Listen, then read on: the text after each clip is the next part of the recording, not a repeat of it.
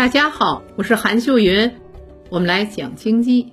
渐进式延迟退休就要来了，灵活就业人员还有必要交养老保险吗？现在我国的退休政策是：男性年满六十周岁，女干部五十五周岁，女工人五十周岁，且养老保险缴费年限十五年以上就能办理退休，领取养老金了。前段时间啊，有家机构发布研究报告说，我国延迟退休政策有可能今年公布。二零二五年正式实施，到二零五五年前后实现六十五岁男女同龄退休，这让不少年轻人泄了气。例如，一个人二十五岁大学毕业参加工作，到六十五岁退休要工作四十年，交了四十年的养老保险，如果活到八十岁才可领十五年退休金。但从收益角度来看，很多人都觉得亏本了，因为我国法律规定，用人单位必须为劳动者缴纳养老保险。所以，对很多打工人来说，养老保险成了一项必要的支出。很多年轻人刚参加工作，薪资水平较低，假设月薪五千元，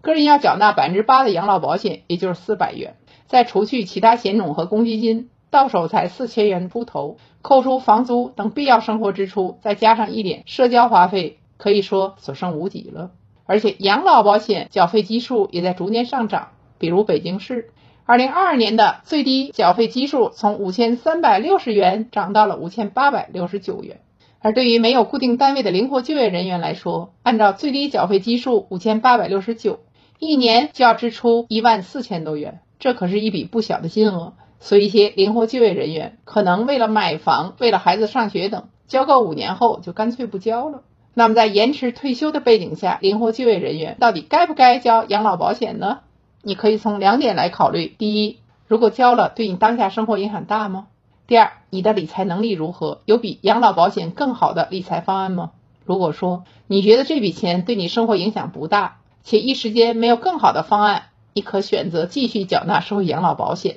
养老保险的缺点是缴纳年限长，不能中途支取，有可能交的比花的多；优点是可以保障终生。如果你选择自己支配，比如存银行，那留在自己手里的钱是有限的，当初存下来的本金和利息花完就没了。但养老保险可以让你在丧失劳动力时，无论什么时候都能获得基本的生活保障。另外，目前而言，养老保险个人账户记账利率是高于银行普通存款产品的。二零二二年，城镇职工基本养老保险个人账户记账利率为百分之六点一二，银行存款产品大多低于百分之四。至于很多人关心的问题，如果我一直缴纳养老保险，等到退休后领了几年就去世了，觉得很亏。如果这样的事情发生，个人账户的余额是可以由法定继承人继承的，并且离世后家属还可以领到丧葬补贴和抚恤金。丧葬补贴按照参保人员去世时本省上一年度城镇居民月人均可支配收入的两倍发放，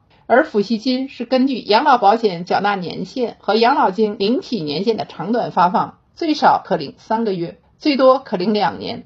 未来随着工资的不断上涨，这部分费用也会同步上涨。假如你目前没有其他更好的养老理财方案，又觉得这笔钱已影响到你当前的生活，那你可以先缓交一段时间。因为养老保险在中断缴纳后，如果日后补交并且继续缴纳，可以接续计算，这并不会影响养老金的计算。如果你交了几年，后面完全放弃养老保险缴纳，在退休后。之前缴纳的养老保险中，个人账户的余额是可以退回的，但进入统筹账户的钱是无法退回的。还有一种情况，如果你擅长理财，个人理财收益比社会养老保险高，或者说你有更好的养老理财方案，觉得自己管理这笔钱会更划算，你可以根据自己的实际情况去尝试。总的来说啊，养老保险承载的是保险功能，就像坐飞机买意外险一样，重在保障。而个人理财就是具体的本金和收益正在灵活可控，灵活就业人员可以根据自己的需求选择，同时也希望相关部门积极建设多层次养老体系，